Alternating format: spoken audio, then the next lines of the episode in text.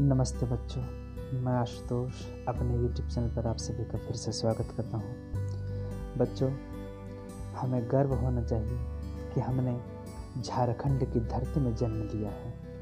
वह इसलिए क्योंकि झारखंड की धरती रत्न, खनिज से, संपदा से भरपूर तो है ही।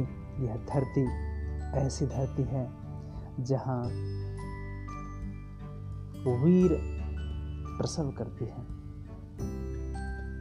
वीर लोगों को जन्म देती है झारखंड की धरती जिसने अनेक महान देशभक्तों को जन्म दिया जिन लोगों ने देश की गुलामी की जंजीर को तोड़ने के लिए अंग्रेज़ों के अत्याचार, शोषण और जुल्म के खिलाफ हँसते हँसते अपने प्राणों की आहुति दी। उनमें अमर शहीद रघुनाथ महतो का नाम मुख्य रूप से लिया जाता है। संगठन बनाने की जो क्षमता है और लड़ने का जो कौशल है, युद्ध कला से अंग्रेज़ भी डरते थे उनके साथ डेढ़ दो सौ लोगों का हथियारों से लैस लड़ाकू दस्ता रहता था। और इसलिए अंग्रेज़ सेना भी उन्हें पकड़ने का हिम्मत नहीं करती थी। ऐसे क्रांतिवीर रघुनाथ महतो का जन्म जंगल महल, जो कि अभी सरायकेला, खरसावा जिला का नीमडी प्रखंड में पड़ता है। वहाँ 21 मार्च 1738 को एक किसान के घर में हुआ था। उनकी माता गर्मी देवी और पिताजी श्री काशीनाथ महतो थे। रघुनाथ महतो बचपन से ही साहसी और विद्रोही स्वभाव के थे। एक बार एक तहसीलदार वसूलने वाले ने रघुनाथ महतो के पिता के साथ किसी बात को लेकर के झगड़ा कर दिया। वह उलझ गया। तो रघुनाथ महतो को यह सहन नहीं हुआ और उन्होंने तहसीलदार को मारते पीटते गाँव के बाहर खदेड़ दिया। उस समय अंग्रेज़ों का जल, जंगल और ज़मीन हड़पने के साथ साथ अन्याय, अत्याचार और शोषण चरम पर पहुँच रहा था, जिसका पहला विरोध सत्रह सौ उनहत्तर ईस्वी में झारखंड की धरती पर रघुनाथ महतो ने किया। इसके पहले ब्रिटिश हुकूमत के खिलाफ आवाज़ उठाने की हिम्मत किसी में नहीं थी। हम बात करते हैं अठारह सौ सत्तावन की, लेकिन यह विरोध आपने सुना होगा, सत्रह सौ उनहत्तर ईस्वी में। लगभग सौ वर्ष पूर्व अंग्रेज़ों के खिलाफ आवाज़ उठी थी झारखंड की, इसी धरती से। और उसी धरती में हम लोगों ने जन्म लिया है तो हमें गर्व होना चाहिए और हमें नमन करना चाहिए, हमें धन्यवाद करना चाहिए, हमें उन वीर सपूतों का। झारखंड की धरती पर रघुनाथ महतो ने किया वह विरोध पहली बार। इसके पहले ब्रिटिश हुकूमत के खिलाफ आवाज़ उठाने की किसी में हिम्मत ही नहीं थी। और वह रातों को जागकर किसानों को संगठित करते थे, अंग्रेज़ों की गुलामी और उसके जुल्म के खिलाफ संघर्ष करने के लिए प्रेरित करते थे। लोगों में जोश भरते थे। वह जानते थे, यदि स्वाभिमान के साथ जीना है तो क्रांति के सिवा कोई चारा नहीं है। फलतः रघुनाथ महतो ने सत्रह सौ उनहत्तर में नीमडी के मैदान में अंग्रेज़ों की दमन नीति के खिलाफ एक सभा बुलाई, जनसभा बुलाई। अंग्रेज़ों को ललकारते हुए नारा दिया, अपना गाँव, अपना राज, दूर भगाओ अंग्रेज़ी राज। अपना गाँव, अपना राज दूर भगाओ अंग्रेज़ी राज। उस विशाल जनसभा में उपस्थित सभी ने अंग्रेज़ों को किसी भी प्रकार का टैक्स मतलब कर नहीं देने का संकल्प ले लिया। इसके बाद जन जन में विद्रोह की चिंगारी भड़क उठी और वह क्रांति की चिंगारी, बड़ा भूम धाल भूम, मिदनापुर, गम्हरिया, सिल्ली सोनाहातू, बुंडू, तमाड़, रामगढ़ आदि जगहों पर फैल गई।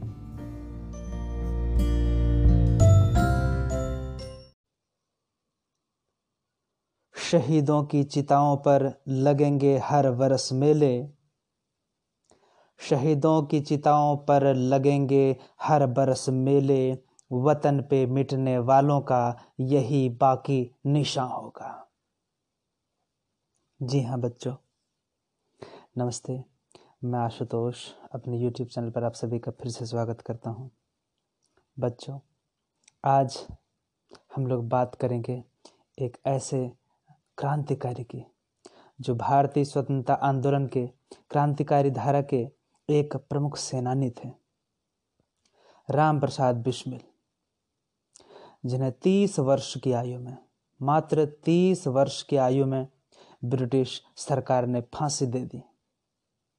दो षड्यंत्र बड़े बड़े मैनपुरी षड्यंत्र और काकोरी ट्रेन डकैती कांड, जैसी कई घटनाओं में शामिल थे वह, और वह हिंदुस्तान रिपब्लिकन एसोसिएशन के सदस्य भी थे और फाउंडर भी थे मतलब उसके संस्थापक भी थे। राम प्रसाद बिस्मिल एक कवि थे, वह एक शायर थे, वह एक अनुवादक थे और वह एक बहुभाषी भी थे। वह एक इतिहासकार थे। वह एक साहित्यकार भी थे। बिस्मिल, उनका उर्दू उपनाम था, जिसका हिंदी में मतलब होता है, जो अंदर से चोट खाया हुआ हो, जो अंदर से आहत हो। बिस्मिल के अलावा उन्होंने कई अन्य उपनाम से भी लिखा। जैसे कि राम, जैसे कि अज्ञात, राम और अज्ञात और बिस्मिल। इन तीन उपनामों से वह लिखा करते थे। लेख और कविताएँ लिखते रहते थे। राम प्रसाद बिस्मिल जी का जन्म उत्तर प्रदेश के शाहजहांपुर में 11 जून अठारह ईस्वी में हुआ था। और मात्र 30 वर्ष की आयु में 19 दिसंबर 1927 को उन्हें फांसी दी, दे दी गई। वह आज का दिन है। आज के दिन उन्हें नमन करना चाहिए। हमें उन्हें याद करना चाहिए। उनके प्रति हमें कृतज्ञता भी व्यक्त करना चाहिए। उनकी माता का नाम फूलमती देवी और उनके पिताजी का नाम मुरलीधर था। जब वह 19 साल के थे तो 1916 ईस्वी में उन्होंने क्रांतिकारी रास्ता है, उसमें कदम रखा था। 11 वर्ष के क्रांतिकारी जीवन में उन्होंने ढेर सारी किताबें लिखी और खुद ही उसको प्रकाशित भी किया। उन किताबों को बेचकर जो भी पैसा मिलता था, उससे उन्होंने हथियार खरीदे और हथियारों का उपयोग अंग्रेज़ी राज को खत्म करने के लिए, अंग्रेज़ी राज का विरोध करने के लिए किया। ग्यारह पुस्तक, ग्यारह किताबें उन्होंने लिखे, जिनमें से अधिकांश अंग्रेज़ी सरकार ने जब्त कर लिया। उन पर ब्रिटिश हुकूमत, ब्रिटिश राज के खिलाफ षड्यंत्र करने, साजिश रचने का ऐतिहासिक मुकदमा चलाया गया था। एक बार मुंशी इंद्रजीत नाम के व्यक्ति से राम प्रसाद बिस्मिल जी की मुलाकात हुई। उन्होंने राम प्रसाद बिस्मिल जी को आर्य समाज के बारे में बताया। उसमें आर्य समाज का काफ़ी प्रभुत्व था। बहुत सारे क्रांतिकारी आर्य समाज से जुड़े हुए थे, आर्य समाज की विचारधारा से प्रभावित थे। और स्वामी दयानंद सरस्वती जी की लिखी जो किताब है मौका मिले तो आप भी पढ़ें सत्यार्थ प्रकाश। उसे पढ़ने को दिया, पढ़ने को मिला। सत्यार्थ प्रकाश पढ़ने के बाद राम प्रसाद बिस्मिल जी के जीवन में ज़बरदस्त आश्चर्यजनक बदलाव आया और राम प्रसाद बिस्मिल जी जब गवर्नमेंट स्कूल शाहजहांपुर में आठवीं क्लास में पढ़ते थे, उसी समय स्वामी सोमदेव जी का आगमन हुआ जो कि संबंध रखते थे आर्य समाज से। मुंशी इंद्रजीत ने राम प्रसाद बिस्मिल जी को स्वामी जी की सेवा में लगा दिया। एक तरफ़ सत्यार्थ प्रकाश का गंभीर अध्ययन किया और दूसरी तरफ़ स्वामी सोमदेव के साथ पॉलिटिकल मैटर्स पर मतलब राजनीतिक विषयों पर खुलकर चर्चा की। उस पर काफ़ी बहस, तर्क वगैरह किया। इसके बाद तर्क करने से, बहस करने से, चर्चा करने से क्या होता है? हमारे मन की गांठें, हमारे मन में जो कोई चीज़ हमने जो बाँध करके रख ली है कि यही में यही होना चाहिए, दूसरा कुछ नहीं हो सकता, ये सारी चीज़ें परतें खुलती जाती हैं और हमारी बुद्धि बढ़ती है, हमारा विवेक बढ़ता है। इसके बाद उनके मन में देश प्रेम की जबर सॉरी देश प्रेम की ज़बरदस्त भावना जाग गई। 1916 ईस्वी के कांग्रेस अधिवेशन में।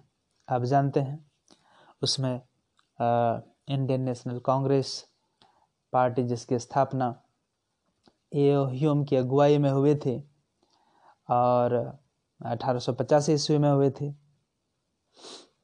तो कांग्रेस का अधिवेशन जो है, वह उसके स्वागता अध्यक्ष जो हुआ करते थे, वो पंडित जगत नारायण थे उनके आदेश की धज्जियाँ उड़ाते हुए राम प्रसाद बिस्मिल ने जब लोकमान्य बाल गंगाधर तिलक अपने नाम सुना होगा, लाल बाल पाल तो एक हैं लाल बा, लाला लाजपत राय और दूसरा विपिन चंद्र पाल और तीसरे बाल गंगाधर तिलक। तो जब लोकमान्य बाल गंगाधर तिलक की पूरे लखनऊ शहर में शोभा यात्रा निकाली तो सभी नवयुवकों का ध्यान उनकी तरफ़ गया। 1916 में ही एक पुस्तक प्रकाशित हुई, अमेरिका की स्वतंत्रता का इतिहास। इसके बारे में उन्होंने अपनी आत्मकथा में भी लिखा है।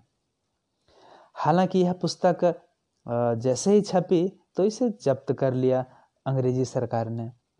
जब बाद में काकोरी कांड का अभियोग चला। मैं बताऊँगा काकोरी कांड के बारे में। तो साक्ष्य के रूप में मतलब प्रमाण प्रूफ के रूप में यही पुस्तक जो है, उसको पेश किया गया था। यह पुस्तक संपादित करके सरफरोशी की तमन्ना नाम के ग्रंथावली में संकलित किया जा चुका है। उन्होंने एक संगठन खड़ा किया, मातृवेदी मातृवेदी। धन जमा करने के उद्देश्य से राम प्रसाद बिस्मिल जी ने कई डकैतियाँ की। उन्होंने कई पुस्तकों का हिंदी में अनुवाद भी किया। उसमें से एक पुस्तक है, जो अंग्रेज़ी में है, उसका अनुवाद किया, the grand mother of Russian revolution. इस पर उनकी कवि कवि, कई कविताएँ भी हैं, जैसे स्वाधीनता की देवी, कैथराइन, स्वदेशी रंग, बोल्शेविकों की करतूत अब कोलकाता में उनकी भेंट 1920 के आसपास लाला लाजपत राय जी से हुई। लाला जी ने उनकी जब पुस्तकें देखी तो वे काफ़ी प्रभावित हुए क्रांतिकारी विचारधारा से। गांधी जी के असहयोग आंदोलन का भी उन्होंने पूरा समर्थन किया, साथ दिया, भाग लिया और स्वयं सेवक की भूमिका भी निभाई। लेकिन 1922 में, आप जानते हैं 4 फरवरी 1922 में, जब चोरी चौरा कांड हुआ कि एक पुलिस थाने में आग लगा दी गई, जिसमें कई पुलिस मारे गए और गांधी जी ने बिना किसी परामर्श के असहयोग आंदोलन वापस ले लिया। तो राम प्रसाद बिस्मिल और उनके साथी गांधी जी से काफ़ी निराश हुए, काफ़ी खफा हुए और यही कारण था कि कांग्रेस में दो विचारधाराएँ बन गई, एक उदारवादी, जिसे लिबरल बोला जाता है, और दूसरा विद्रोही। जिसको रिबेलियन बोला जा सकता है। जनवरी 1923 में मोतीलाल नेहरू और देश बंधु चितरंजन दास जैसे धनवान लोगों ने मिलकर स्वराज पार्टी का गठन कर लिया था। तो उस समय इन क्रांतिकारी नवयुवकों ने भी रिवोल्यूशनरी पार्टी का गठन किया और पार्टी का नाम और संविधान वगैरह निश्चित किया। विख्यात क्रांतिकारी लाला हरदयाल। विदेश में रहकर लाला हरदयाल जो हैं वो विदेश में रहकर हिंदुस्तान को आज़ाद कराने की रणनीति में जुटे हुए थे। राम प्रसाद बिस्मिल के संपर्क में स्वामी सोमदेव के समय से ही लाला लाजपत राय जी ने पत्र लिखकर राम प्रसाद बिस्मिल को सचिंद्र सान्याल और यदु गोपाल मुखर्जी से मिलकर नई पार्टी का संविधान तैयार करने की सलाह दी। लाला जी की सलाह मानकर राम प्रसाद बिस्मिल इलाहाबाद गए और सचिंद्रनाथ सान्याल के घर पर पार्टी का संविधान तैयार हो गया। यह जो नई पार्टी बनी, इसका संक्षेप है H R A Hindustan republic association. बाद में जब इस संगठन से भगत सिंह जैसे लोग जुड़े, तब इसका पार्टी सॉरी तब इस संगठन का नाम हो गया था Hindustan socialist republican association H S R A ठीक है? तो हिंदुस्तान रिपब्लिकन एसोसिएशन तीन अक्टूबर 1924 को इस पार्टी की एक गुप्त बैठक हुई कानपुर में, जिसमें सचिंद्र नाथ सान्याल, योगेश चंद्र चटर्जी, राम प्रसाद बिस्मिल जैसे बड़े बड़े दिग्गज क्रांतिकारी शामिल हुए। इसी बैठक में पार्टी के नेतृत्व ने निर्णय लिया और इसका नेतृत्व जो है वो बिस्मिल जी को सौंप कर सचिंद्र नाथ सान्याल और योगेश चंद्र चटर्जी बंगाल चले गए और पार्टी के लिए फंड जमा करने के लिए, चंदा जमा करने के लिए जो कठिनाई हो रही थी, उसको आयरलैंड में भी क्रांतिकारी जो तरीका अपनाया करते थे, वही तरीका उन्होंने भारत में भी अपनाया। वह पढ़ते इसलिए थे ताकि जानकारी, ताकि बुद्धि, विवेक उनका बढ़े, वो लोग प्रेरणा ले सकें। और पार्टी की ओर से पहली डकैती 25 दिसंबर उन्नीस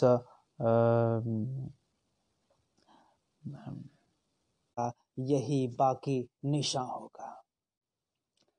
25 दिसंबर 1924 की रात में बमरौली में इसका कुशल नेतृत्व राम प्रसाद बिस्मिल जी ने किया था। इसका उल्लेख कोर्ट ऑफ़ अवध के फैसले में मिलता है। क्रांतिकारी पार्टी की ओर से 1 जनवरी 1925 को किसी गुमनाम जगत से प्रकाशित 28 से 31 जनवरी 1925 के बीच पूरे हिंदुस्तान के सभी खास खास जगह पर पैम्पलेट रिवोल्यूशनरी, द रिवोल्यूशनरी के नाम से राम प्रसाद बिस्मिल जी ने विजय कुमार के छद्म नाम से अपने दल की विचारधारा का प्रचार प्रसार किया। शाहजहांपुर। यह उत्तर प्रदेश में पड़ता है। शाहजहांपुर में 7 अगस्त 1925 को एक इमरजेंसी मीटिंग में यह निर्णय हुआ कि 9 अगस्त 1925 को शाहजहांपुर रेलवे स्टेशन से राम प्रसाद बिस्मिल के नेतृत्व में कुल 10 लोग, जिनमें अशफाकुल्ला खान, राजेंद्र लाहिड़ी, चंद्रशेखर आज़ाद सचिंद्र नाथ और मनमथनाथ गुप्त मुकुंदी लाल केशव चक्रवर्ती, मुरारी शर्मा बनवारी लाल ये सब जो थे, वो सहारनपुर लखनऊ पैसेंजर रेलगाड़ी पर सवार हो गए। लखनऊ से पहले काकोरी रेलवे स्टेशन पर पहले ही रुक गाड़ी को रोक करके गाड़ी आगे जब बढ़ी तो क्रांतिकारियों ने चैन खींचकर उसे रोक लिया और घाट के डिब्बे में सरकारी खजाने का बक्सा नीचे गिरा दिया। उसे खोलने की कोशिश की, लेकिन जब वह नहीं खुला तो अशफाकुल्ला खान ने अपना माउजर मनमथनाथ गुप्त को पकड़ा दिया और हथौड़ा लेकर बक्सा तोड़ने में जुट गए। मनमथनाथ गुप्त ने थोड़ी उत्सुकता से माउजर का ट्रिगर दबा दिया, जिससे छोटी गोली जिससे छोटी गोली जो है, वह अहमद अली नाम के मुसाफिर को लग गई और मौके पर ही उसकी मौत हो गई। जल्दबाजी में। जल्दबाजी में चांदी के सिक्के और नोटों से भरे चमड़े के चादर जो जो चादर थी, उसमें बाँध कर वहाँ से भागने में छूट गई और जो चादर की मदद से एक एक करके धीरे धीरे क्रांतिकारी पकड़े गए और उन पर एक लंबा मुकदमा चला, जिसमें काकोरी षड्यंत्र केस के नाम से जाना जाता है। यह मज़े की बात है कि यहाँ पर राम प्रसाद बिस्मिल जी ने अपना केस खुद लड़ा। कोर्ट के सामने जब बिस्मिल जी ने धारा प्रवाह अंग्रेज़ी में फैसले के खिलाफ अपनी वकालत खुद की, सरकारी, सर, जो सरकारी वकील थे तो वो बगलें झाँकने लगे। बिस्मिल की लेवल की क्षमता पर चीफ जस्टिस, उसका नाम था लुइस शॉर्ट्स। उस, उन्होंने चीफ जस्टिस ने पूछा राम प्रसाद जी को कि, mister Ram Prasad from which university you have taken the degree of law इसका मतलब हुआ कि राम प्रसाद, तुमने आपने किस विश्वविद्यालय से कानून की डिग्री ली है?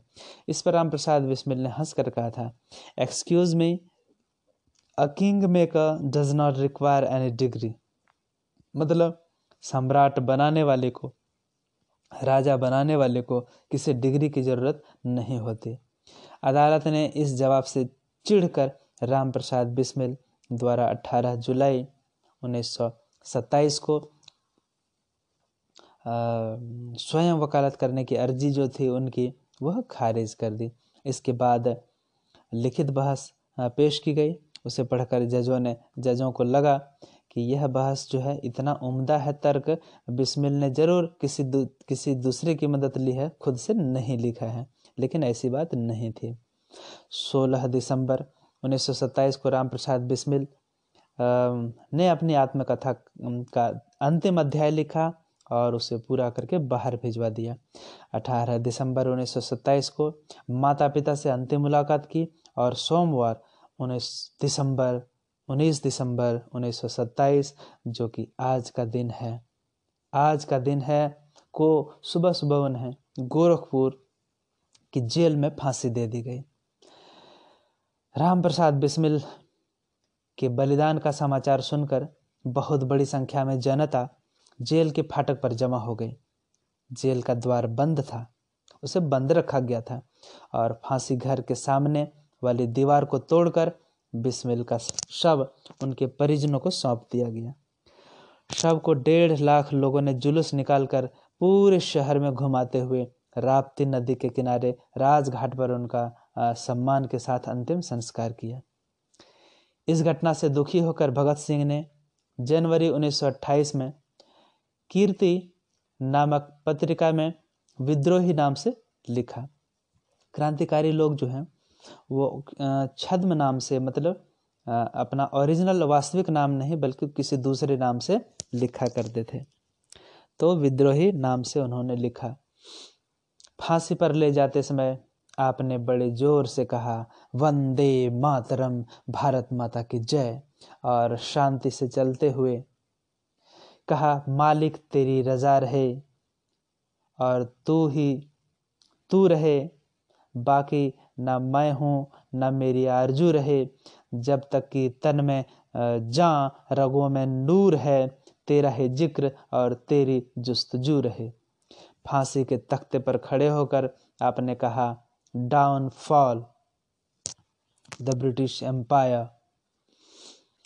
मैं ब्रिटिश साम्राज्य का पतन चाहता हूँ। उसके बाद यह शेर ने कहा, अब अहले वाले हैं। अब न अहले वलवले हैं और न अरमानों की भीड़। अब न अहले वलवले हैं और न अरमानों की भीड़। एक मिट जाने की हसरत अब दिले बिस्मिल में है। अपने लेख में महान क्रांतिकारी भगत सिंह लिखते हैं आज वह वीर संसार इस संसार में नहीं है। उसे अंग्रेज़ी सरकार ने अपना सबसे बड़ा खौफनाक दुश्मन समझा। आज इन महान क्रांतिकारियों को उग्रवादी, आतंकवादी कहकर इनके कार्य को कम करके आंका जाता है, लेकिन इन्होंने जो भी काम किया, सिर्फ़ और सिर्फ़ देश की आज़ादी के लिए किया। उन्होंने डकैतियाँ भी की, लेकिन कोई निजी ज़िंदगी के लिए नहीं। उनकी डकैती जो थी वह राजनीतिक डकैती थी।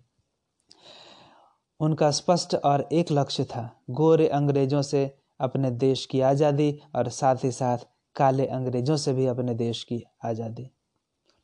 राम प्रसाद बिस्मिल की लिखी गज़ल, पुलिस की गाड़ी में जब उन्हें ले जाया जाता था तो उसे कोरस में मिलकर ये लोग गाया करते थे। सरफरोशी की तमन्ना अब हमारे दिल में है। सरफरोशी की तमन्ना अब हमारे दिल में है। देखना है ज़ोर कितना बाजुए का तिल में है। देखना है ज़ोर कितना बाजुए का तिल में है। जय हिंद, जय भारत, इनकलाब, जिंदाबाद।